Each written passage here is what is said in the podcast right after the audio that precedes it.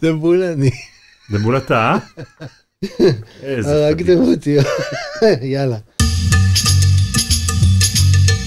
חומרי גלם, פרק 26. האורח שלנו היום הוא הבמאי ערן קולירי. אני חושב שבמאי רואה פעם ראשונה את הסרט שלו תמיד מנקודת מבט של האיש שלא יאהב את הסרט, כן? אתה רואה פשוט הכל מהצד השני. קולירין מגיע לכאן לפני שיטוס לפריז לבכורה של סרטו החדש, ויהי בוקר. אלה הימים שבהם הסרט יוצא אל המסכים, רגעים קטנים של סיפוק, אחרי שנים של עבודה. חוץ מללקט אה, את אחרונת המחמאות בכובע בשביל להזין את הבור השחור בנשמה, שגם זה מין כאילו, יש איזו תפוקה שולית הולכת ופוחתת למחמאות. נדבר על העבודה על הסרט שהתחילה בכלל בהחלטה מושכלת לנסות לתפוס מרחק מסרטים אישיים שדורשים הקרבה. אין לי ביטחון, אני פחדן, אני כל דבר, ברור שישבתי וחשבתי אלף פעמים לעשות את זה, ואלף פעם בדרך נתקעתי, אבל אני גם עקשן. ונשמע איך ההרפתקה הזו שיצא אליה, הביאה אותו בסוף למקומות הכי אישיים, וסחפה אותו גם לעין הסערה של הפוליטיקה. מה נשאר בסוף? החרימו. הם לא החרימו. זה לא להחרים, כאילו להחרים זה להגיד שמישהו לא... הם עבדו איתי בסרט, עבדו את הנשמה בסרט. אני בן שני וזה הפודקאסט של טלי. חברת התמלוגים של יוצרות ויוצרי הקולנוע והטלוויזיה בישראל. חומרי גלם הפודקאסט של טלי. צופים נכבדים, מה שקרה פה עכשיו זה שאני צריך לשחזר רנט מטורף של 30 דקות שהקלטתי פה מצחיק. שדווקא היה טוב. שהיה מעולה, שהיה כן. פשוט פודקאסט מושלם. ולא הוקלט. אז הבאתי פה שרוך אה, ורוד כי אני... נוס... האמת שפשוט שכחתי שאני... גם אני שכחתי שאני מתראיין אצלכם היום. והיה לי יום כזה, עדיין יש לי, שיש לי איזה מיליון דברים שלא הספקתי לעשות לפני שאני טס לצרפת, כי שם הסרט הולך לצאת, ולא הספקתי לעשות כלום. ובמקום כל הדברים שאני צריך לעשות בסוף אמרתי, אני הולך לשתות באיזה מקום. ואז אני אחשוב באופן צלול, ערן, לך תשתה, ואז אתה תדע מאיפה יהיה מישהו שיוציא את הכלב שלך עכשיו שבועיים וכאלה דברים שעוד לא ארגנתי. כי לאן אתה נוסע? נוסע לצרפת, מחר בתשע בבוקר, הסרט יוצא. אז... אה, מחר הסרט יוצא למסכים כן. בצרפת. Mm-hmm. יפה. זה, אלה חייך בתקופה הזאתי? לא, החיים שלי הם שוב, הם להסתובב בבית, החיים שלי במרפסת בתקופה הזאת רוב הזמן. אוקיי. Okay. אה, זה הזמן הזה שסרט יוצא ובעצם העבודה עליו די נגמרה. אז uh, חוץ מללקט uh, את אחרונת המחמאות בכובע בשביל להזין את הבור השחור בנשמה, שגם זה מין כאילו, יש איזו תפוקה שולית הולכת ופוחתת למחמאות, הם כאילו... לעומת התפוקה הנצחית של הביקורת, נניח של המילים הרעות, שפשוט תמיד, תמיד, תמיד יהיו בעלות משקל וערך בחייך, לעומת מחמאות שאתה פשוט כאילו זורק אותם לאיזה... לא, אבל עכשיו אתה זוכה להרבה ביקורות טובות, אבל אנחנו בחפץ, כן, זה שרוך, מה זה צבע של זה? עזוב, שכחתי שיש לי את התוכנית, שכחתי להביא, מצאתי את עצמי עומד מול חנות צדקית, נכנסתי פנימה. יש לי את העניין קצת הגברי הזה שכאילו אני, חנויות מביכות אותי, אני מרגיש, אני לא יודע אם זה גברי, אולי זה לא גברי, אולי סתם אני אומר, כאילו, אני תמיד מרגיש לא נוח מהמוכר, ואם נכנסתי, בטח לסדקית, אז אני צריך לקנות. היה לי את הרעיון שלא היה לי נעליים, ושאולי אם יביא שרוכים חדשים לנעליים הישנות, אז אני אוכל לנסוע לצרפת ולראות כצרפתי, אבל אז הוא אמר לי, איזה צבע אתה רוצה? שם כבר ממש הסתבכתי, אמרתי לו איזה יש, הוא התחיל להגיד צבעים ש... כולם היו נראה לי צבעים של שרוכים, אבל אמרתי, בשביל זה הלכתי לחנות כלי סדקית, כאילו בשביל לקנות סתם שרוך, אז בסוף אמרתי לו, תביא את השרוך הוורוד הזה, שכמובן אני לא אלבש אותו לעולם, לא אנעל אותו, לא אסרוק אותו. לא אסרוך אותו לעולם, אבל... Uh... אז הבאת לנו שרוך ורוד, השקעת בנו. יש, כן, יש לי פה שרוך ורוד. טוב. אוקיי. ערן קולירין. כן. כיף שבאת לפה. תודה, תודה שבאת לפה. אותי. אנחנו הזמנו אותך כבר מזמן, אנחנו מחכים הרבה זמן לדבר איתך על הסרט הזה, ויהי בוקר, כן. שזוכה בפרס אופיר, אבל אתה אמרת שאתה מגיע רק כשהוא יוצא למסכים, ואנחנו מכבדים כמובן את הבחירה הזאת ושמחים מאוד שהוא סוף סוף יצא כן, למסכים. תשמע, אני אשף יחסי ציבור פשוט, אני- אתה יודע, אני... אמרתי את זה, את הפודקאסט הזה, את זה אתה חייב. עם היציאה למסכים, רבותיי. לא, אתה אתה עכשיו בסיבוב שלך, אתה קוצר את ה... ככה זה נראה, ככה נראים הימים עכשיו? של מה, של אה, קצירת... כן, אה, קוט- קוטפים את הפירות, לא? אמ, לא, תראה, זה משמח, אני לא יודע אם זה, זה, זה, זה הפרי, וגם ה- פשוט, ה, פשוט שוב, זה אותו בור שחור, זה לא משנה, אז זה כאילו, אתה כותב פירות, אבל זה כאילו, הפירות לנצח לא יספיקו, זה לא... אמ, אז מאחר ולמדתי כבר שזה לא, שהמנוחה לא תבוא, ו... אז, אז אני משתדל כאילו להיות כזה עדין עם זה באיזשהו מקום. אה, מה זאת אומרת המנוחה לא תבוא? זאת אומרת, מה שאמרתי לך קודם, לא משנה כמה מחמאות יהיו, אתה, אתה זוכר את מה שלא הכי טוב, כמה צופים שלא יבואו, אתה רוצה יותר צופים. אה, אתה, יש משהו, אבל בדיעבד זה שטויות הדברים האלה, עשיתי, בסרט החמישי, אני יודע שהסרטים, לא משנה מה הם, הם באמת מוציאים את ה... בסרט יש איזו גנטיקה, והוא מוצא את עצמו עם הזמן, והוא מגיע למקום שלו, ונניח ההתחלפות כשהוא יצא, אז אותו מעט אנשים, אבל נניח אני בשוק מכמה אנשים עכשיו בהקרנות באים אליי, ו... וזה הסרט שנכנס להם ללב, וזה משמח אותי נורא, וכאילו לא, לפעמים אנשים שלא הייתי מצפה שזה... אז אתה רואה שעם הזמן, ולא משנה, כל סרט יש לו את ה...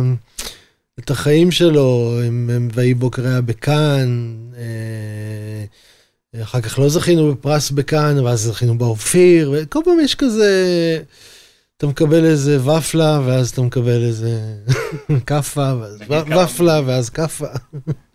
נספר קצת על ויהי בוקר, על הסרט הזה, למי שעוד לא ראה אותו, וכמו שאמרנו עכשיו, הוא באמת אה, אה, נמצא בקולנועים, אה, ונמליץ כן, בואו לראות. ללכת ולראות את הסרט הזה בקולנוע.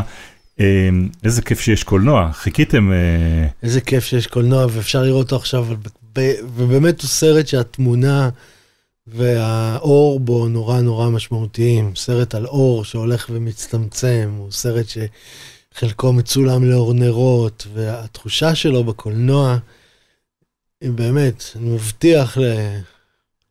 לכל מאזיננו. אני אגיד בשתי מילים, הסרט מבוסס על, אה, על הספר של סייד קשוע, ויהי בוקר, סייד קשוע, עיתונאי, סופר, אה, מספר את הסיפור של סמי, אני אגיד ערבי ישראלי, אבל אתה בטח תחלוק על ההגדרה הזו. אה, לא יהיו. לא, אני לא, אני, אני, מה זה עניין של הגדרות? אני חושב שהגדרות, זהויות זה דבר נורא פשוט, כאילו, זהויות אתה שואל את הבן אדם שמולך, מה, איך הוא מגדיר את הזהות? שלו, ומאחר וכל אדם, כל פלסטיני שפגשתי איתו, ההגדרה, לא משנה אם אזרח או ישראלי או לא אזרח ישראלי, כל אחד ההגדרה שהוא הגדיר את עצמו הייתה פלסטיני, בטח בסרט הזה, וגם סייד עצמו מגדיר את עצמו כפלסטיני, אני פשוט מקבל את ההגדרה הזאת. אני לא- אומר ישראלי כי אותו, אה, כי אותו פלסטיני, אותו סמי, חי בירושלים, נכון. עובד בחברה ישראלית, בחברת הייטק, רואה את החיים שלו הרבה יותר דומים כן, לחיים לג- שלנו פה בתל אביב, לגמרי. מאשר לחיים של בני הכפר, ש- כן. ששם הוא נתקע למעשה באיזשהו מין סגר, אה, אירוע שלא ברורה התכלית שלו, כן, הוא אשתו והבן נקלעים שם עם המשפחה וצריכים לשהות בתוך הכפר, ושם בתוך האווירה הזאת מתרחשת אה, העלילה של, אה, של הסרט. יותר מזה, אה, לא נספר על מה שקורה שם. איך זה מתחיל מבחינתך? איך הסרט מתחיל? סייד קשוע, יחד עם קרן מיכאל, שהיא המפיקה של הסרט, פגשו אותי לפני שבע שנים בערך. סייד סיפר על הספר השני שלו, על ויהי בוקר, שהוא כתב לו תסריט באותו זמן שניסו להפיק אותו. קרן, אה, הם ניסו לחדש את הפרויקט, אני לא, לא זוכר, באמת הפרויקט היה באיזה מצב שלא קרה איתו כלום. זאת אומרת, היה ברור לו שאם יש ספר גם צריך להיות סרט? אה, אני לא יודע האמת, אה, אני חושב שהספר הזה מטבעו הוא, הוא מזמין סרט. אה, זה מין זה מין סיפור שקורה במקום אחד, בזמן אחד, אה, בזמן אחד שהוא מחוץ לזמן, זה, זה מאוד דרמטי, האחדות של מקום, עלילה, דמויות. אה, הוא נפתח באיזושהי מין אמירה כזאת, באיזה משפט, איך, איך כן, זה הולך? במקום, לא, לא הרחק מכאן אה, כמה, של, אה, כמה דקות לפני שהשלום מגיע. לא, הרחק מכאן כמה דקות כן. לפני שהש... זה נשמע כמו התחלה של איזה אגדה או של איזה משל, כן. ובאמת יש, יש משהו מהמשל בסרט הזה, כי שום דבר שם לא באמת מתכתב עם, עם מה כן. שאנחנו חיים, אבל והכל מתכתב גם, שום דבר הוא לא ספציפי בהכרח לאיזה מקום, אבל הכל מתכתב. אני לא, הסרטים שלי אף פעם לא, לא עניין אותי בדיוק הריאליזם של לצייר איזה מין מקום ספציפי, אלא איזה מקום שהוא גם קיום נפשי והוא גם, הוא קיומי כזה, הוא איזה מין, אה, הוא אי שם קיומי.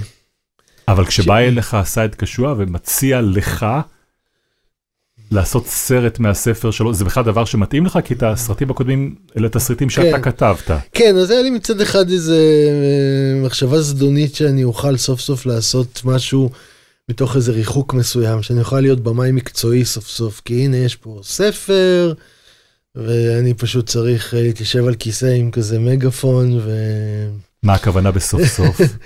לא יודע, זה, תשמע, הסרטים האלה בסוף זה יוצא מהכליות, כל הדבר הזה, בסוף בסוף בסוף, ואני גם לא אוהב להגיד את זה, כי אני, לא בא לי, אני לא אוהב את הקטע הזה, אני, זה העבודה הכי טובה בעולם, ותודה לאל שאני עושה אותה, אבל, אבל לשאת את הדבר, לשאת איזה משהו אחד במשך כל כך הרבה שנים, שהוא כל עולמך, ואתה מצ... כותב אותו, אז אתה מביים אותו, ואז אתה עורך אותו, ואז אתה, ואז אתה סובל את ה... ואז אתה צריך לראות את היציאה, אתה, אתה כאילו... זה, ולאיזושהי תקופה, זהו, מבחינתי זה, אני, אני נטמע לתוך מה שאני עושה באיזה רמה נורא נורא טוטאלית. רציתי שיהיה לי משהו שיהיה לי יותר קל, שהוא יהיה, מה זה שיהיה קל? חשבתי, היה בזה אלמנט שחשבתי יהיה בזה גם משהו שהוא, אוקיי, הוא קצת רחוק, סייד, אה, אתה יודע, כותב מעולה, אה, יש פה מין setup שהוא רחוק ממני בעיקרון. אבל כן גיליתי, אין לעשות, אני לא יודע לעשות משהו כשהוא רחוק, ואתה חייב למצוא את המתחם, את המתחם המשותף, וברצון, מה זה המתחם? לא המתחם בקטע של הבנות, אלא ממש, אני חושב ברמה של בסוף, איפה הנשמה שלך והנשמה של, של הספר, באיזה, באיזה תחום הם כן מתחברות. יש אולי תחומים שהם לא התחברו אף פעם, אולי הם לא, יש תחומים שלא שייכים. אתה מחפש, כי בכל זאת היה לי איזה מין משהו שתפס אותי שם. כאילו, היה לי איזה משהו ש... שביקש ממני לבוא, אה, ש... שהרגשתי אותו. אז, אה, אז, אז כאילו, אין לי איזה... לא, אתה אומר את זה, זה לרגע נשמע כמו, אני לא אגיד פשרה, אבל איזה מין משהו כזה של החלטה שאומרת, אה, אני אעשה את זה הפעם אה, אחרת, או שאני אעשה את זה בינתיים עד שיבוא הדבר הבא. ברור, אה, לא, אני תמיד נדמה לי, כאילו, כי, כל כך קשה לי לכתוב, כי הטוטליות וה... ולהזיז כל משפט עשר פעמים ולערוך אותו ולחשוב שזה ככה ולחשוב שזה ככה זה ובתוך בתוך במוח של בן אדם אובססיבי אתה, אתה יוצא מותש. ואחר כך אתה אומר לעצמך למה הלכתי את כל הסיבוב הזה הרי גם אם הייתי עושה פשוט את זה זה היה עדיין אני זה הכתב יד שלי אז מה התאמצתי כל כך והשחרור הוא לא דבר. אני בודק את עצמי, אני בודק כאילו את היציר, איך אני יוצר, אז התחושה הזאת שאפשר אולי לעשות משהו יותר משוחרר, משכה אותי, ואמרתי לעצמי, כן, ואמרתי אולי מתוך הריחוק הזה יבוא גם, אתה יודע, יבוא איזה משהו, כי, כי לפעמים שאתה קרוב מדי למשהו ואתה אוחז אותו, זה כל הזמן בלנס כזה, בין, של, בין שלמות לבין סדק בדברים, אני חושב, בין... זה כאילו יש את הדבר שאתה הכי קרוב, הכי יודע, הכי... ויש, אוקיי, אתה יכול לעשות אותו מאוד שלם, לפעמים הוא קצת סגור. ויש מקומות ש... שבהם אתה כן כאילו מתרחק, והמקומות האלה מאפשרים איזה שהם סדקים בזהות שלך, פחות סגורים. כאילו גם כאיזה שאלה למשקל נגד, את השאלה הזאת, אוקיי, על מי אתה כותב? אם אתה, אם אתה כותב רק על עצמך, ומביט רק על עצמך, שזה גם משהו מתעתע, כי מי זה העצמי הזה שלך בכלל, אבל כאילו... אז בסוף מה אתה עומד באיזה מקום וצועק אני עצמי, אני עצמי, אני אני, אני אני, אני אני, וכך זה אני, אז, אז, אז אולי דווקא להגיד, אוקיי, רגע, יש פה לא אני, בוא נראה, בוא נתמודד עם זה, בוא, בוא ננהל עם זה דיאלוג, אולי, אולי נגיע לאיזה, כמאמר שלמה ארצי לארץ חדשה, אולי יש עוד איזה, עוד איזה תחום. אה, אבל יש, אבל יש, בבחירה על הספר, לעשות סרט על פי הספר הזה, אתה גם יודע שאתה הולך לעשות סרט שהשחקנים בו כולם יהיו ערבים, שידבר ערבית. כן. אתה עצמך מדבר אני ערבית? מדבר ערבית, אני גם לפני ביקור התזמורת למדתי, כי זה ברגע שידעתי שאני הולך לביים בערבית, אז ברור לי שאני צריך להבין את הזה, ועכשיו, אחרי הסרט, אחרי הסרט הזה כבר, אני, אני חושב אני מדבר יותר טוב מאי פעם. אה, גם קורא בערבית אה, בשביל לשמור על ה... אבל אתה חושב. מי יהיה הצופה, מי יהיה הקהל שאליו אתה מייעד את הסרט? אני רק רוצה להגיד שאני חושב שזה לא כל כך חשוב שפה בסרט, וזה חשוב, אני לא חושב שכבמאי זה הדבר הכי חשוב בעולם, השפה, השפה שבה אנשים מדברים, ו... ובמאים עשו דברים בשפות שונות, ובכלל, זה... ויש תחומים שהם אה, בכלל לא שואלים את השאלה, זאת אומרת, אה, מה? בישראל אה, לא, נגיד לתיאטרון הקאמרי יגיע אחת לכמה שנים במאי גרוזיני או במאי צ'כוסלובאי והונגרי או זה ויעשה הפקה, הוא יעשה הפקה, אף אחד לא שואל אותו איך אתה עובד בעברית, הוא להפך, במידה מסוימת החדווה, יש שם גם איזה חדווה של פגישה, כן? שאלה שנייה זה ערבים יהודים באופן כללי, עם הכוחות ודיכויים וכל זה, שאוקיי, בסדר, אבל לא, עצם... אני לא שאלתי מהכיוון הזה, שאלתי מהכיוון ה... עזוב, אני כבר... מהכיוון המסחרי. יבוא קהל, לא יבוא קהל לסרט בערבית, אז, שמדבר אז בערבית. יש לי אמונה שהיא נאיבית, היא מחזיקה אותי. אני חושב שאת הסרט הזה, כל, לא אגיד לך כל אדם, אבל המון המון אנשים שלא שייכים לא למיליה שלי ולא לאיזה, ואין לנו קרבה אידיאולוגית. ואני חושב שהסרט הזה ידבר אליהם, כי בראש ובראשונה הוא מדבר לבני אדם, והחשבון הוא אחר כך. ויש לי אמונה כזאת, ואני גם אוהב אותה כנגד המציאות, הרי כאילו כל, כל העשייה, כל אומנות היא התנגדות ל, למציאות, לדבר, ל, ל, ל, אז, אז ברור שזה בלתי אפשרי, כאילו מראש, אבל בגלל שזה בלתי אפשרי, אז אתה, ואתה אומר לא, עם כל הזה, וגם, אתה יודע, וגם ביקור התזמורת על הנייר היה ככה, מה, מי אמר, אף אחד לא אומר את זה היום, כי אנשים נבוכים להגיד, אבל כולם אמרו שזה לא ילך, ואת מי מעניין תזמורת, ומי יאמין לתזמורת הזאת, ואף פעם לא הגיעה תזמורת מצרית לארץ, ובוא נעשה את זה מקום אחר, ובוא... וגם אמרו כמה אנשים ילכו לראות את הסרט הזה, אבל הוא בערבית והוא מרגש אנשים, וגם הסרט הזה בערבית ומרגש אנשים. ואם המציאות אה, תטפח על פניי כרגע, אז גם, אני לא יודע מה זה יוכיח, זה יוכיח שבנקודה הזאת של הזמן, וואטאבר, אבל... אה, אני חושב שזה מוכיח שיש לך הרבה ביטחון. אני לא יודע, זה כאילו כל כך התאבדותי הדבר הזה של סרטים, שאתה כבר כאילו, מרוב שאתה מתאבד אז אתה...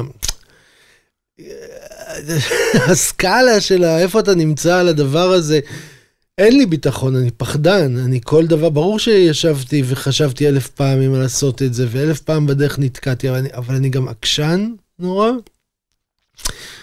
וכאילו, לא יודע, חייב לפתור, חייב כאילו לפתור לעצמי את המשוואה איכשהו. לא, לא, לא, אוהב, לא אוהב נורא לפעול מתוך פחד, פוחד הרבה, אבל שונא את זה שבעצם אני אענה לעצמי מה ש... למה אתה לא עושה, והתשובה היחידה תהיה פחד. אם יש תשובות אחרות סבבה, אבל אם התשובה היחידה כי אני מפחד שלא יאהבו את זה, אז לא מקובל. איפה אתה, למי אתה מראה שאתה מפחד? למי אני מראה שם? לכל מי שמסביבי חוטף את זה. כן? כן, אני כאילו... על הסט? על הסטים, מה שאני, תראה, הסט אתה מגיע, אני בדרך כלל מגיע כבר במקום ש... זה, סט זה כבר אחרי שקפצת ואתה באוויר, וכאילו כבר, אין, אתה, אתה לא, אין לך זמן לפחד, אתה פועל רוב הזמן. עכשיו, יש לפעמים בסט רגעים של blackout, קורה, יש רגעים של זה, אני גם עובד עם אנשים יקרים וטובים ש... תמיד יכול להסתכל, ייתנו לי איזה מצפן קטן, יעשו לי איזה, אתה על הקרקע, אתה זה, ואני... אבל באמת על סט אני מרגיש מאוד מאוד אה, יותר ויותר נוח ונינוח ואני מאוד נהנה על סטים זה החלק שאני אוהב בעבודה הכי הרבה אני חושב. כן? כן, כן, לצלם לי שזה קורה, אין, זה, עכשיו זה קורה ואין... אה, ואם אתה מצליח לתפוס את ההווה הזה של זה, אז תפסת את ההווה הזה לנצח, את הרגע הזה, זה הקטע, זה, זה הקולנוע, לתפוס הווה שהוא יש לו נוכחות. אה. זה מהרגעים שחבל שלא לא רואים אותך, כי על הפנים שלך רואים אה, רואים את החיוך פתאום אה, שעלה, כי דיברת על הצילומים. מה, כן. אין- אין- אין- אין שם מתח? יש מתח, אתה מתוח, אבל אני בטח שאני מתוח, ואתה צריך גם לשמור, מינטיין איזשהו מתח כזה. אבל זה מהרגעים האלה שזה זה סט, פשוט זה כולם עובדים ביחד ומסונכרנים למשהו, ואתה אתה נמצא באיזה טמפו עבודה שה... ואתה מספיק כל מה שתכננת? לפעמים כן, הרבה פעמים לא. אתה יודע, אני יודע, יודע מכיר כבר את, ה, את הקצב. תמיד, תמיד יש אה, דברים שאו לא הספקת או לא יצאו לך חצי כוח. קורה. קורה, לא הרבה. הסרטים הם, הם לא גדולים. אתה, תראה, התהליך בסוף, אתה מגיע בסוף בתהליך שאתה, שזה מתוכנן, ואתה, ואתה יודע פחות או יותר מה אתה רוצה, ואתה יודע זה, אז הח- ה- חריגות יכולות לקרות, אה, ויש חריגות, אבל זה לא איזה... אתה יודע, אני לא טרי גיליאם, אף אחד לא יכול לשחרר אותי עכשיו אה, להטביע סירה בשני טייקים, אתה יודע, כזה ספינת אה, עבדים. אז אם ככה אתה, אם ככה אתה מתאר את הצילומים, איך נראית אצלך העריכה? העריכה זה... יש לזה כמעט חוקי אה, טבע כאלה, ש, שכל אה, אנשי המקצוע יגידו לך, אז בדרך כלל, בדרך כלל השלב הראשון יש משהו מנחם, כי אתה, כשאתה מצלם אתה כאילו לא יודע כלום, ואז אתה מקבל חזרה את, את הרשס, ו, והרשס, והעריכה הראשונית של סצנות הן בדרך כלל נראות טוב, כי אתה אומר, וואו, כאילו, הנה, והסצנות עובדות, והן מלאות, והן... נניח, או יוצאות יותר טוב מהחזרות. אני חושב, רש"י זה בדרך כלל, מה- שקורה, הזוועה קורית שאתה מחבר את כל הדברים האלה ביחד ומסתכל על הסרט. וזה סיוט. כי זה- מה?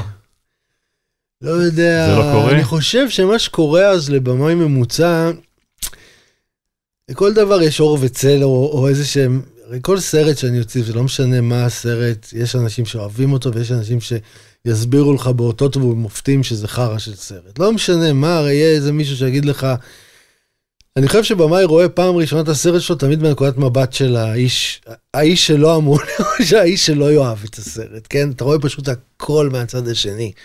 אני זוכר שראיתי את ביקור התזמורת ברף קאט, עשינו רף קאט. אמרתי, מה זה אנשים מחופשים במדבר, ששון גבא עם שפם, עלק מדבר ערבית, מה זה הקשקוש הזה? אי אפשר היה לראות את הסרט בכלל. עכשיו, אני בטוח שיש בן אדם איפשהו שנכנס לקולנוע וחשב את אותו דבר בדיוק, וכנראה הוא גם היה צודק מאיזו נקודת מבט אחרת, אבל אתה לא יכול להסתכל על נקודת מבט הזאת, היא נקודת מבט של כל הפחדים שלך. ואפשר לעשות את זה על כל סרט. על כל סרט בסוף בסוף בסוף זה משהו מטומטם, כי כאילו זה לא היה אף פעם.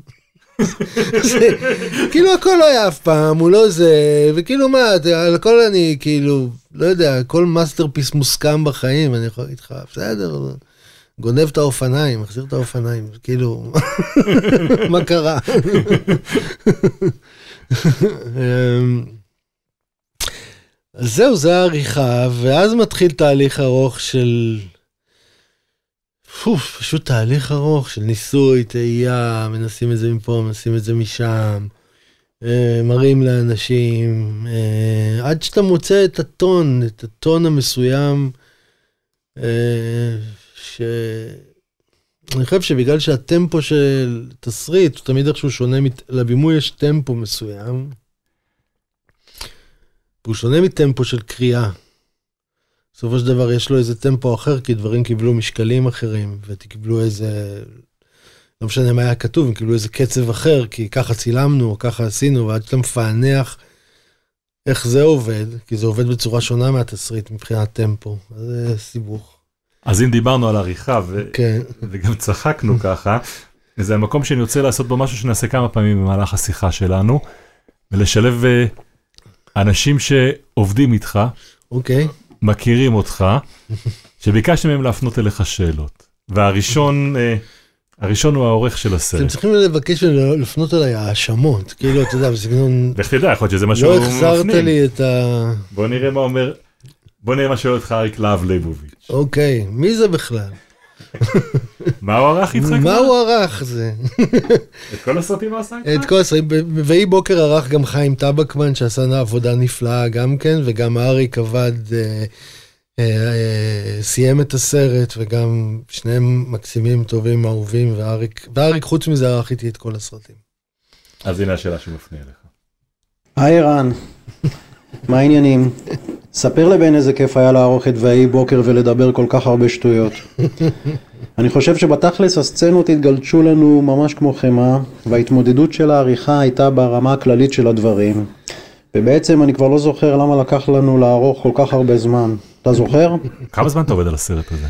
אה, העריכה, אה, העריכה כולה, זה קשה לחשב את הדברים האלה, כי היה את ההפסקות של הקורונה וזה, אבל העריכה לקחה בערך שנה וחצי של עריכה, אבל זה לא שכל יום עבדנו על הסרט. אה, הוא צולם לפני הקורונה.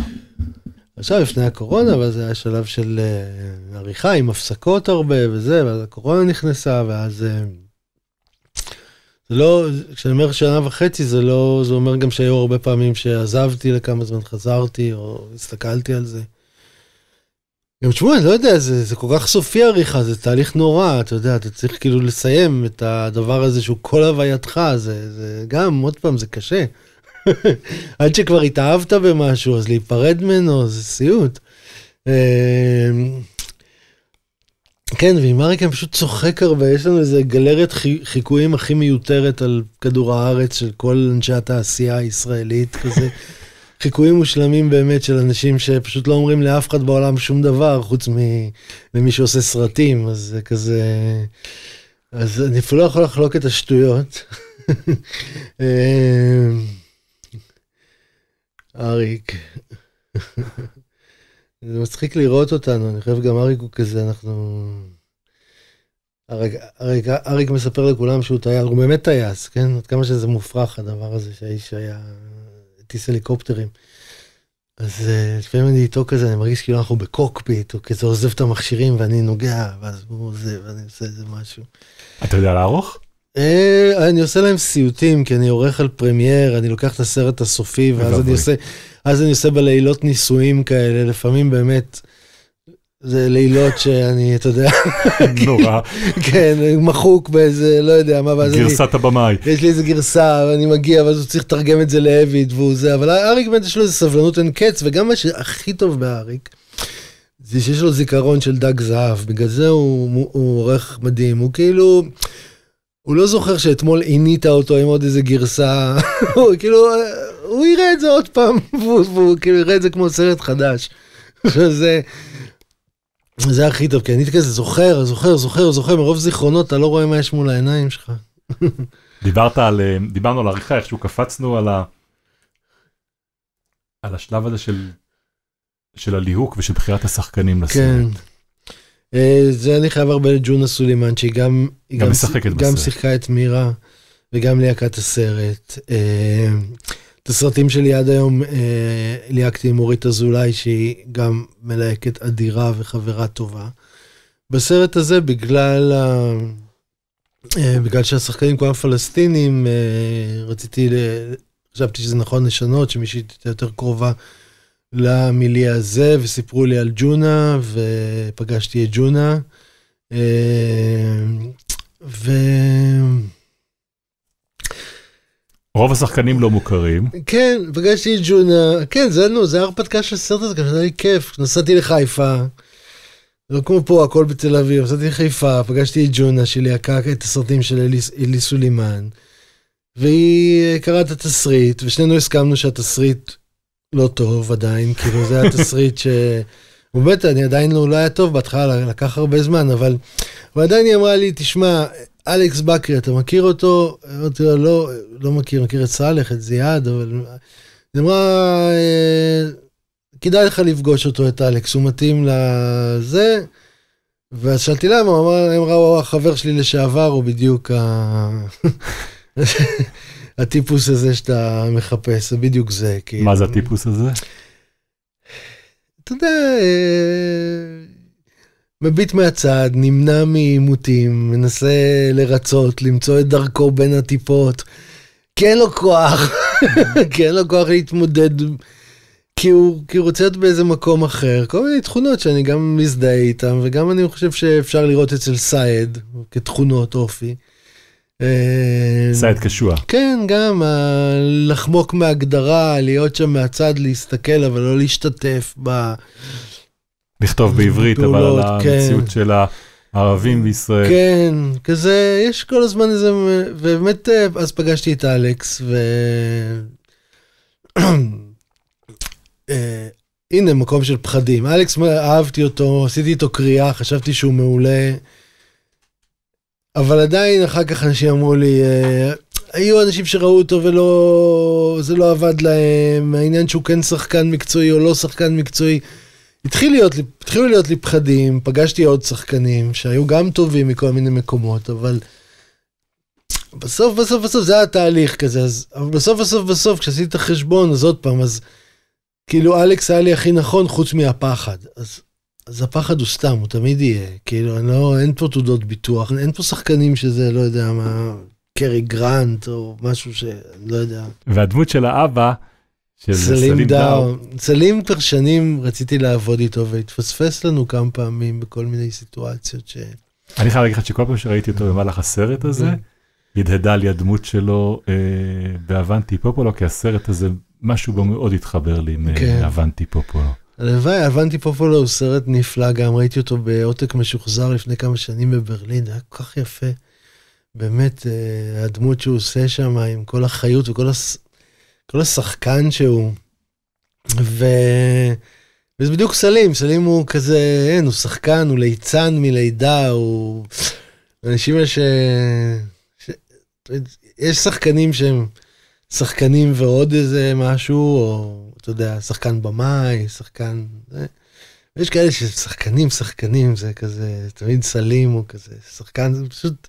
ובסוף בסוף, אתה יודע, אתה רואה את, ה, את הליצן, את, ה, את הליצן שאת ה, שנותן אהבה, מקבל אהבה, זה צריך את זה, יש לו... אז הפעם יצא לי, פגשתי את סלים, וקראנו קצת סצנות מהתסריט אצלי בבית. והוא ריגש אותי, והוא באמת מרגש. אני רואה את האופן שבו אתה מדבר עליהם, על להקת השחקנים הזאתי, ש- שעושה את הסרט, ואת האור ואת החיוך, ואני שואל את עצמי כמה, כמה זה היה קשה כשהם הודיעו לך שהם לא באים לבכורה בכאן. תראה, זה לא בדיוק הייתה הודעה, זה היה מהרגע הראשון שבישרתי לג'ונה והתקשרתי לכולם להגיד להם על אה, פסטיבל כאן וזה, אז גם היו ימים נוראים. היה תוך כדי המבצע שהיה פה, שומר החומות. שומר, שומר החומות, כן. ו, ושמעתי בקול של כל אחד מהם את השמחה המפוצלת. כאילו, הייתה שמחה והיה קושי, ומאותו רגע נהיו דיבורים. מה זה אומר לנסוע, איך, איך אנחנו מוצגים, איך הסרט יוצג, תחת מה. נהיו דיונים כאלה שבסך הכל הם, אני דיברתי, גם דיברו איתי, זה לא שהשחקנים הודיעו לי, ו, וגם אמרתי מה נגיד אפשר לעשות, או ניסיתי לפתור את החששות שהיו להם מהמצב. בסופו של דבר, החשש היה נורא ברור, ש, שעכשיו אה, תעמולה ישראלית תעשה שימוש בהם כפנים של פלסטינים שחוגגים עכשיו את זה שהם השתובבו בסרט ישראלי, בשביל להגיד הכל סבבה, טוב, ו... וזה ברור שזה היה קשה, זה ברור שזה מצב קשה עד בלתי אפשרי ל... לבן אדם לעמוד בו אה,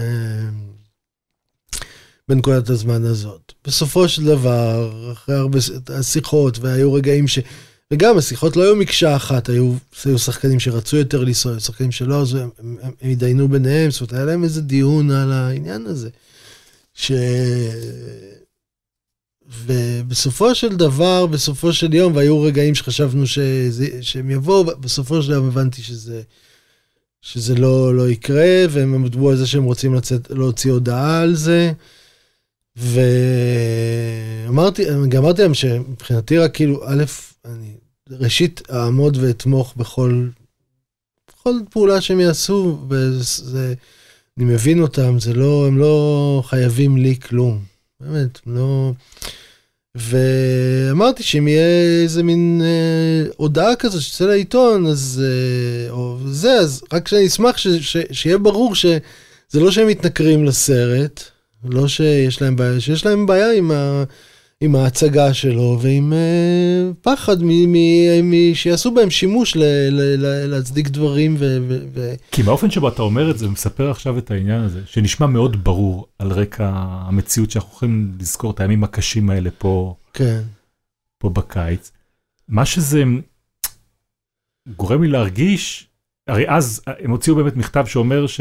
שהעובדה שהסרט מוצג כישראלי זה הסיבה שהם לא יכולים... תשמע, זה יש, אין מה לעשות. אבל זה נראה ש...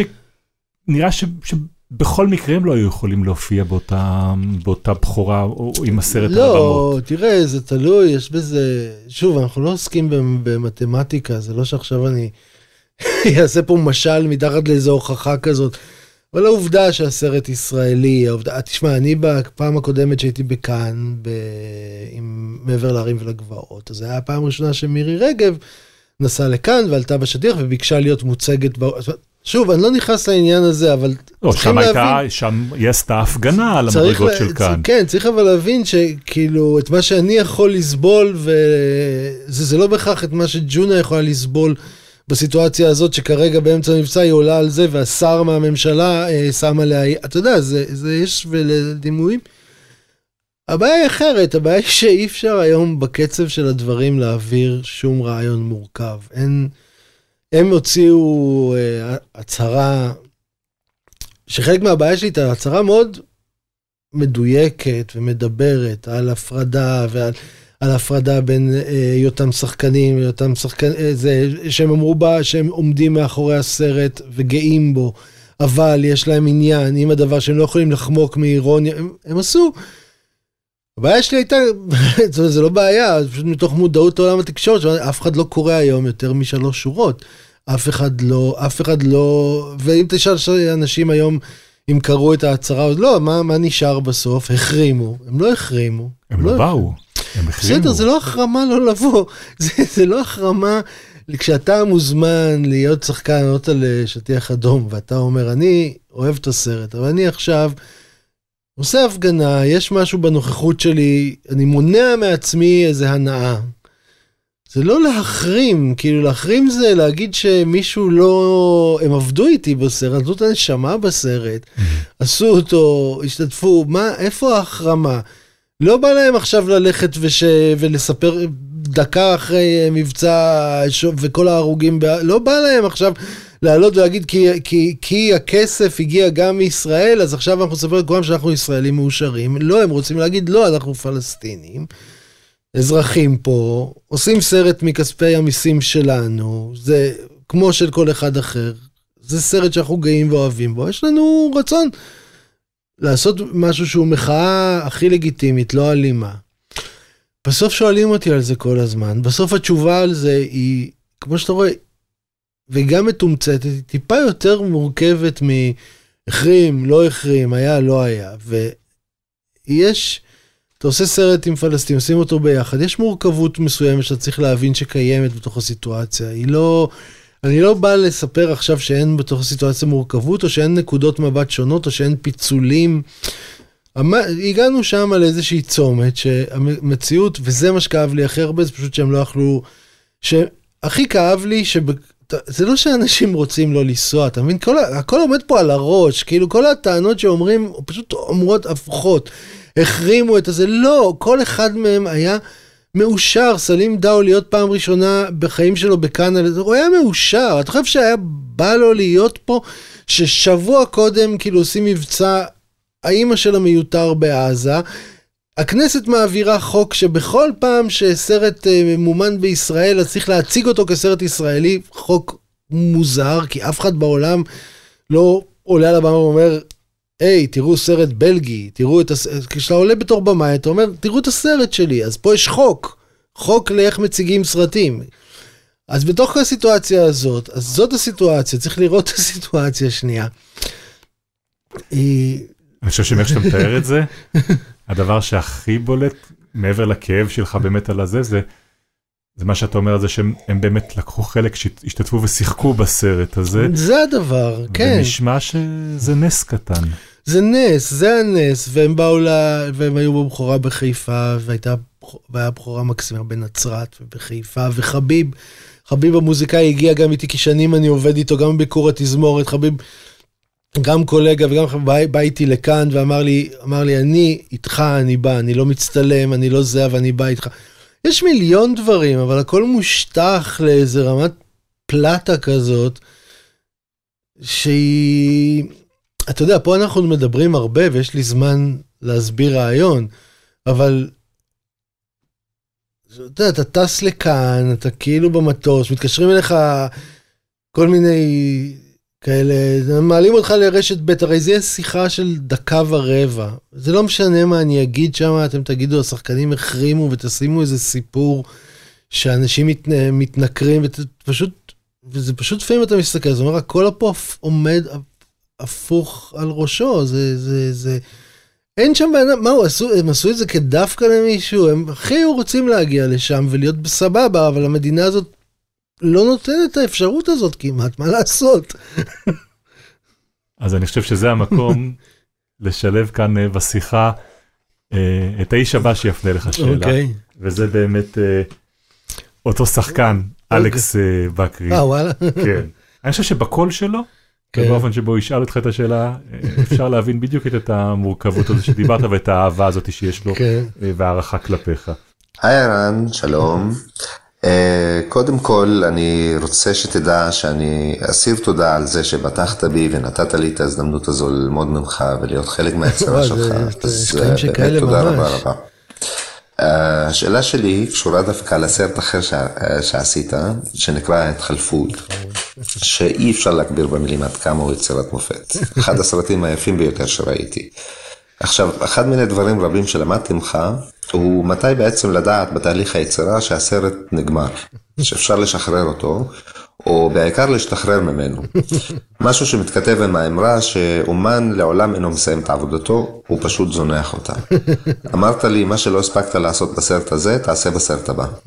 לאחרונה חזרת להתחלפות, שלטעמי הוא דווקא הסרט הכי קרוב לשלמות שלך, וערכת אותו מחדש. אה, השאלה שלי היא למה? אה, מה גרם לך בעצם לפתוח שוב את התהליך הזה?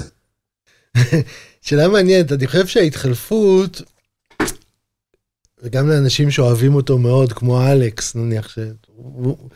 גם מההתחלה זה הסרט שלי שהוא הכי אהב, אמר לי, התחלפות, אני חייב... ההתחלפות בגרסתו הראשונה, כאילו זה יהיה מוזר להגיד את זה על, על משהו שלי, אבל הוא כאילו סרט שלם כאילו, כאילו מין שלם לגמרי. הוא כאילו היה בדיוק מה שרציתי לעשות באופן שרציתי לעשות, בקצב שרציתי לעשות. ומי שזה תפס אותו, נכנס לחוויה חזקה ו... תספר את סיפור הסרט. אה, זה אדם שבעצם יש לו רוטינה קבועה ביום, ויום אחד הוא חוזר לביתו בשעה שהוא לא רגיל להיות בבית שלו, ורואה את אשתו ישנה. ומאותו רגע הוא מתחיל להתמכר לחזור לבית שלו כמו תייר, פשוט להסתכל, אה, להסתכל על השכנים, להתחבא בחדר המדרגות, הולך לישון במקלט יום אחד, כאילו הכל סביב בניין ומה אפשר לעשות עם בניין. ו... אבל והאובססיה שבה ערכתי את ההתחלפות, פעם ראשונה, האובססיה של העשייה, היה, היה כאילו הייתי בשיא של איזה אובססיה על, על, איזה, על איזה פורמט, על איזה משהו, עם המון רעיונות ששוב, הוא היה שלם והוא עבד אה, והוא עובד חזק בכל מיני, אה, בהמון המון מובנים אני חושב.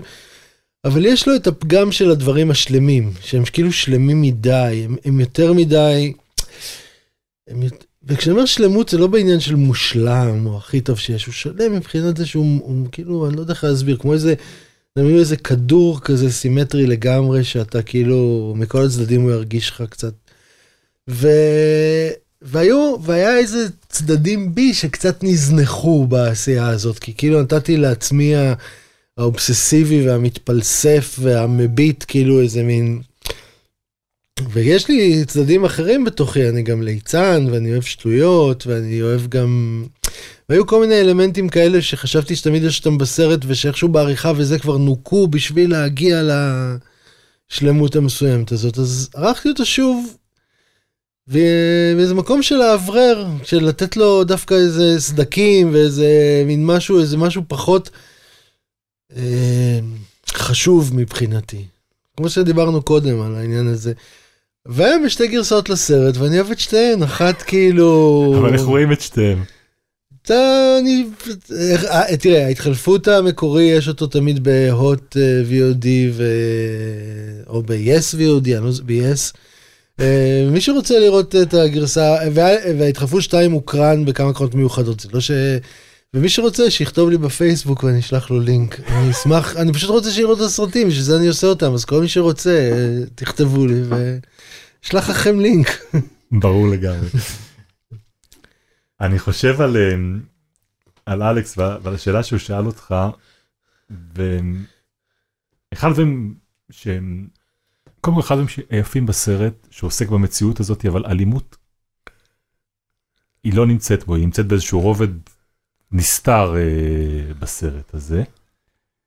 וגם המתח בין החייל הישראלי לבין הפלסטיני, הוא לא, כן. לא נמצא ב... אה, לא אגיד בקלישה, אבל ב, ב, בדברים שאנחנו מכירים בדרך כלל עם מחסומים, סיטואציית כן. סביב מחסום. שם דמות מאוד, מאוד מעניינת של חייל אה, שמאלני כזה על גיטרה, ו- ויש איזשהו אה, כן, אה, קשר מוקדם בינו ובין אה, אותו סמי. ובאחד הרגעים אומר אה, שם סמי לחייל את המשפט, אחד המשפטים שבי הכי נגעו בסרט, שאומר לו, אתם הכי גרועים. כן. הוא חייב- אומר את זה כאילו לחייל הטוב, כאילו כן. לחייל שעוזר, כאילו, במובן הזה של אתה זה שנמצא פה ואתה כאילו חושב שאתה בסדר בתוך הסיטואציה, אתה הכי גרוע כבר. עדיף את מי שלא רואה כזה, או עדיף את מי שעושה פה שחור ולבן, את מי שמתייחס, שמי כאילו המחסום עבורו המחסום. שלפחות זה לא צבוע, כאילו אומר, אה, תשמע, העוולות בסופו של דבר, לא משנה, אומר את זה כמביט מהצד שוב, אני לא איזה צ'ה גווארה, ואני בסופו של דבר, כמה שאני יכול לדבר על עוולות, אני, כמו הרבה אנשים בעולם, עושה מעט מאוד בפועל. לא, לא מדבר, אתה- אתה לא מביט מהצד, אני כן. אני חייב לומר שכשאני חשבתי, אני שואל את עצמי אם אתה רואה בעצמך את החייל. כן. לגמרי רואה בעצמי את החייל, כן, והמערכת והדיכוי.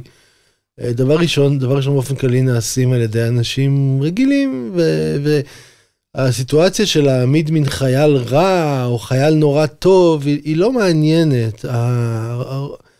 המערכת הזאת, ושם היא, ושם גם כשאתה אומר מה, מה הדמות ש... שבאמת עכשיו גורמת לשאול שאלה. עכשיו יש לזה המון, לדמות של החייל הזה יש המון דברים, זה כמו ש... כאילו המדינה היחידה ש... נניח פרסומות לשוקו מפרסמים חיילים, נכון? כאילו שוקו יטבתה, זה כזה... או קוטג', כאילו, אז יהיה את המשפחה, ואז נכנס החייל הביתה, ומחבקים אותו, והוא יושב לאכול עם המשפחה קוטג', נכון? זה ה... זה ה... כאילו, יש איזה דימוי, זאת אומרת, יש איזה... עכשיו, מה שוקו? איזה שוקו? כאילו... זה כזה, זה, זה מוזר המפגש הזה, הייתי בצבא, כאילו, אתה יודע שאתה חוזר עם הרובה, זה מין משהו שהורג אנשים, וכאילו, אתה, אתה, אתה מכניס אותו הביתה, אתה לא אוכל שוקו, אתה לא, זה לא, זה לא נכון, כאילו, זה לא שאתה עכשיו, כאילו, וואי, שוקו וזה. אבל יש חייל בכל בית כאן. אה, אה, בסדר, אבל אז, אז ככה זה נראה, ואני אומר את זה כמי ש... זה מצחיק ש... כשאנשים כאילו כועסים על זה בהקרנות, אה, כועסים על זה בהקרנות? כן, כן. על מה כועסים? זה מצחיק, הפלסטינים כועסים כי הוא נראה נחמד מדי. שהחייל נחמד. כן, מדי, כן, שהוא כאילו נחמד מדי, והישראלים כועסים כי שהוא לא מספיק חייל. ש- על החיילות שלו. כן, שניהם בעצם מאותו הכיוון, כאילו שניהם אה, כזה ה... אני חושב שעבור הישראלים זה נורא מעניין כי...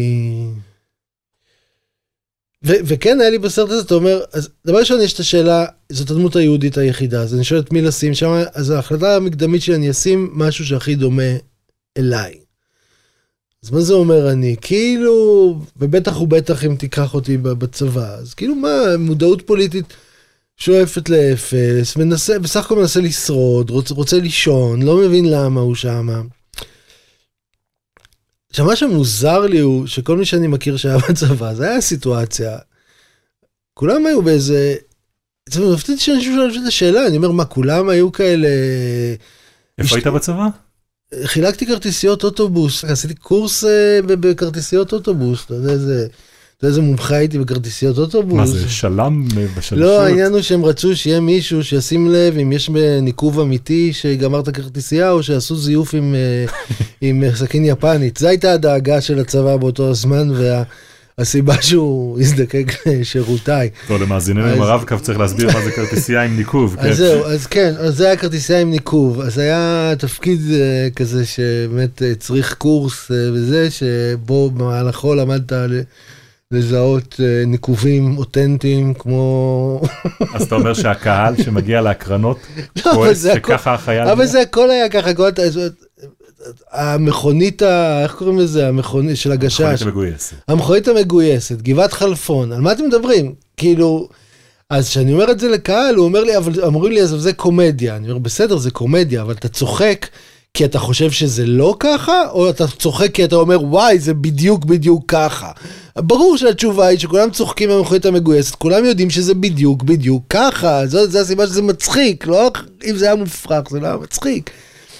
אבל אז כאילו, בגלל שזה מופיע בסמוך לפלסטינים, אז נוצרת כנראה איזה בושה. כאילו, בסרטים הישראלים, כל הסרטים הישראלים, אולי חוץ מחדשים יותר, אבל הקלאסיים, אה, כל מה שהתעסק בצבא היה, היה ברדק. זה לא... בטח עם הגששים. אז זה מביא אותי לשואל האחרון, אוקיי, יאללה. שביקשנו שישאל אותך שאלה, וזה הצלם, גם הוא קבוע, נכון? כן, שייגו. שי גולדמן. כן.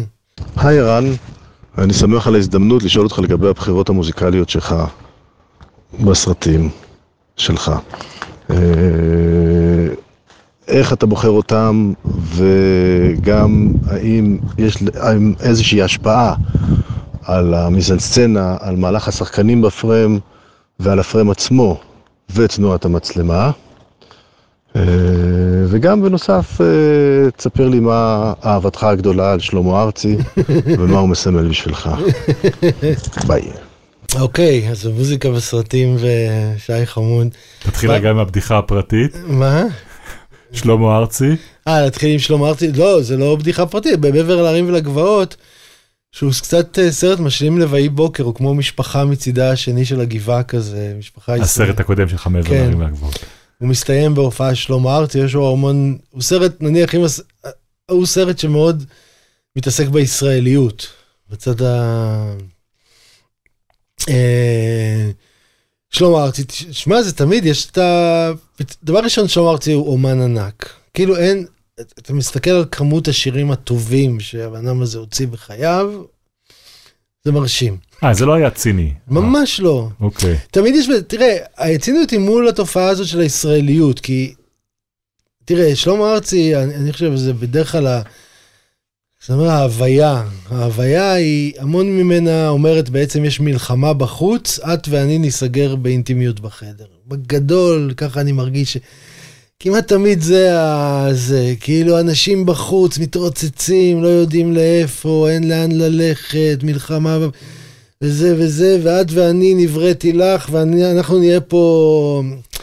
עכשיו נכון שאתה מגיע לקיסריה ושרים את זה עשרת אלפים איש, שרים ביחד, נלך לאינטימיות בחדר, ואתה יודע, וזה לא אינטימי.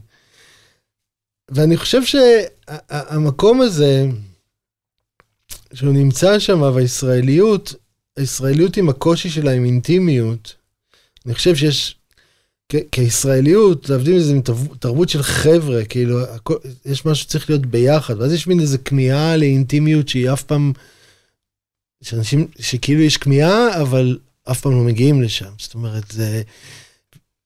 זה כי צריך לבוא אליה עם החבר'ה. זה מצחיק ששי שאל את השאלה הזאת, כי כבר שאני בדרך כלל מכין איזה פלייליסט שאנחנו מתחילים לעשות סרט, אה, סיורי לוקיישן, ואחר כך זה פלייליסט שאני אקשיב באוזניות בזמן שאני מביים. כי באמת הפלייליסט, השירים ייתן לי את התחושה, כאילו, זה ייתן לי את ה feel של הקצב וה... כן? כן. פלייליסט של הסרט. הוא כאילו פלייליסט של שירים שקשורים לסרט, ש... שעושים לי משהו, שהם קשורים לסרט באיזה מקום. ופה זה היה פשוט הרשימה הכי צ'יזית של שירי פופ הכי מתוקים שיש. זה למה? היה כזה... כי רק שיר פופ יכול אה, למשוך אותך בשערות ראשך מגיהנום. אה, זה לא, אני גם שאלו סרט אותי- על משפחה שלכודה בכפר כן, אבל הפלסטיני כשאתה הזה. אומר מה, מה מהמקום הזה אתה יכול... שירי פופ הם, ה- יש שירים יותר מורכבים ויותר, אה, אבל לפופ טוב, לכאילו שיר של שיא המושלם כזה, הוא יכול להוציא אותך מהגיהנום לשנייה, הוא יכול כאילו לקחת אותך למעלה, אז הוא יכול לתת לך את ההרגשה הזאת שהחיים זה בסדר, והכל עוד בסדר, והכל... אה, וזה באמת פופ מושלם כזה, אתה יודע, מ... ואת זה כשאתה שומע, אתה רואה מול עיניך את התמונה שאתה רוצה, את כל בוקר הייתי? שומע את השיר הזה של סיה, אה, turn around. Da, da, da, da, da, da, da, לא, וואו, oh, ככה, וזה כזה השש מיניות, וזה היה מכניס אותי לסרט, כאילו, טאם פי דה דה פדם פאפ, זה מכניס אותי לקצב הזה. רעיון גדול, אימצתי. ערן קולירין, אנחנו ממש לקראת סיום. יאללה, אני צריך לטוס מחר. אתה צריך לטוס מחר, רוצים לשחרר כן, אותך. ממש. אז לקראת סיום יש לנו שתי שאלות שאנחנו שואלים. יאללה, כל אורח כאן. וואו, והראשונה, זה ברנאר פיבו, כן, בדיוק. השאלון של הראשונה, ברנר. אם היית עכשיו עומד מול אה, כיתה. כיתת. יורים, ישר כן, היה לי כיתת בראש. לא היית יודע. עומד עכשיו בכיתת יורים. כן, אבל בסן שפיגל נגיד, או באוניברסיטה. מה? אמ, מי היית? והיית יכול לתת עצה לתלמיד. מישהו ככה בתחילת הדרך. מה היית אומר?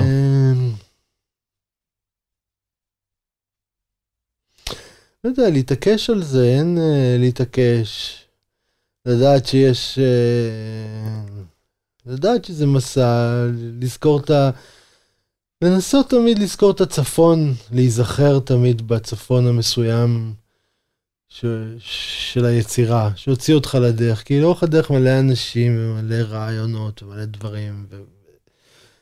הצפון המסוים הזה שמותר לסטות ממנו, אבל הצפון הזה, והאמת לעשות פלייליסט ו- ולהקשיב לו ולהבין דרך הפלייליסט, כי באמת מה זה הצפון? אצלי אז אני חושב על זה, זה הפלייליסט הזה, זה כאילו הקצב, ברגע שהוכתב לי איזה קצב פנימי כזה, אז אני באמת, הוא, הוא מגדיר איזה משהו. אז אולי גם לעשות פלייליסט זה רעיון נורא. רעיון מעולה. כן, אמרתי לך שאימצתי כבר. פלייליסט כוח, ושאלה אחרונה. עכשיו אם היית יכול לחזור לעצמך, אני לא יודע מתי, לאיזה רגע בחיים, כן. ולהגיד לעצמך משהו, לאן היית חוזר ומה היית אומר? לא, אין לי, אני מדבר עם עצמי כל הזמן, אין לי, אין לי מה להגיד לעצמי מפעם. באמת? מה אני אגיד לו? מה, זה, מה אני, לי קיצורי דרך? יש איזה משהו ש... זה הרגע הראשון ששתקת בכל השיחה הזאת. לא יודע, זה הכל כזה מעצמי, אני באמת לא חושב שהיה לי איזה מין דבר, זה לא שעמדתי באיזה משהו, אתה אומר, הנה, אני לא רואה ככה, תודה לאל, שיש איזה מין צומת שבא, אני אגיד לך איך זה נראה מהצד, כן? שאתה מאוד בטוח בעצמך. כנראה אתה מגיע גם ככה לעשות את הסרטים. זה מוזר לי, כי אני, דווקא זה מוזר, כי אני מרגיש שאני מחצין לגמרי את כל התהליך, ומשתף את כולם בכל. כן? פחדים. הנה, אני אומר לך, אני מלא פחדים, אני לא יודע, אני לא... אני לגמרי לא יודע מה יצא מהדבר, אני, אני, אני, ואז אנשים אומרים לי, מרגישים שאתה בטוח, אני אומר, מה למה? אבל הנה, אני אומר לכם, אני קם, עכשיו יש לי סדרה לכתוב, אני בסיוט, אני כל יום קם עם זיעה קרה וכן מצליח, לא מצליח. מאיפה כל זה יוצא שאני עם איזה ביטחון? אני פשוט באמת, הדבר היחיד שאני חושב שאני לא... אנשים יש להם איזה כבדות, כאילו מה... אנחנו מדברים נורא על דברים שיש לנו שליטה ברמת אפס עליהם, באמת. באמת, זה כזה... כן, אבל צריך את זה בשביל להיות במאי קולנוע. אבל עכשיו אמרת משהו שמחייב אותי להכניס עוד כן. שאלה, אמרת סדרה? כן. מה? אתה חוזר לטלוויזיה? אה, אני לא עזבתי, אני אוהב לספר סיפורים, ואיפה שזה בא זה בא, ואיפה שאני יכול... עשית להזכיר, שבתות אה, בחגים, כתבתי בטיפול. אה, תהיה סדרה, קוראים לה ים המוות, היא תהיה בתאגיד, ולא, אין לי כוח לספר עוד הרבה דברים עליה, עכשיו אני... לא, ים המוות כבר רמזת לנו, כן. אה, את לפחות האזור הגיאוגרפי שבו זה מתרחש, אני שואל שאלה אחרת. כן. האם זה אומר משהו על זה שקולנוע זה כבר uh, פחות המקום? תשמע, אני לא, אין, זה לא, יש, זה לא קשור אליי, זה לא בגלל שיש לי איזה, כשאתה מסתכל על, על, על הטכנולוגיה ואיך הטכנולוגיה עובדת ואיך הפצות של סרטים, אז אתה רואה שהעניין המסורתי של סרט בקולנוע, זה סוג צריכה, במיוחד עם הקורונה וזה, שירד באופן משמעותי אצל אנשים. ואני יכול פה להגיד שאין שום דבר כמו סרט בקולנוע, באמת אין דבר כמו, כמו סרט בקולנוע, אבל זה לא משנה אם אני אגיד את זה גם עוד אלף פעם, כי... כי הסיטואציה היא אחרת, אבל אז יש פתאום קולנועים קטנים נפתחים, כמו קנדה וקולנוע יפו, ויש איזה שינוי, אז אני לא, אני לא יודע כרגע, אני לא עכשיו עושה סדרות כי אין, הקולנוע מת, ואני לא... אני עושה סדרה עכשיו, כי כרגע זה הסיפור שמעניין אותי, ואחר כך אני תמיד אשמח לעשות קולנוע, הלוואי. הלוואי.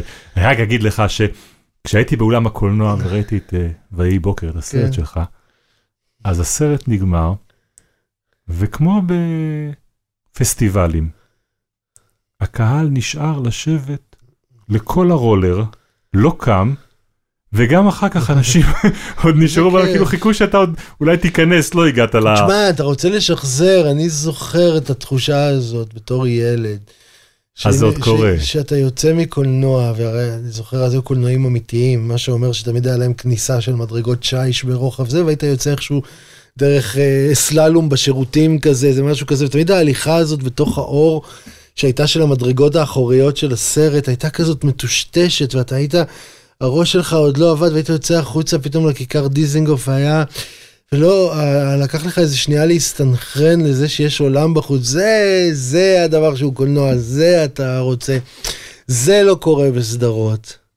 הדבר הזה, ההיטמעות הזאת לתוך זמן אחר, שיש לה, שאתה יוצא החוצה אחר כך ואתה כזה, אתה לא מסונכרן כאילו לטמפו של ההוויה, זה נניח בצפייה ביתית לי, בסדרות וזה, זה לא...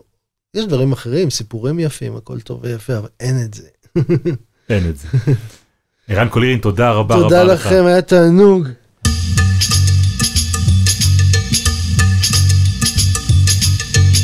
זהו, זה הגלם שלנו להיום. תודה רבה לאורח שלנו, ערן קולירי. את חומרי גלם עורכת דפנה יודוביץ'. ערך את הסאונד יונתן שני. חומרי גלם זה הפודקאסט של טלי, חברת התמלוגים של יוצרי הקולנוע והטלוויזיה בישראל. תודה רבה למירב קליין מטלי על העזרה שלה בהפקה. בקרוב נשוב לכאן עם גלם חדש, ועד אז ממני בן שני, תודה לכן ולכם על ההאזנה.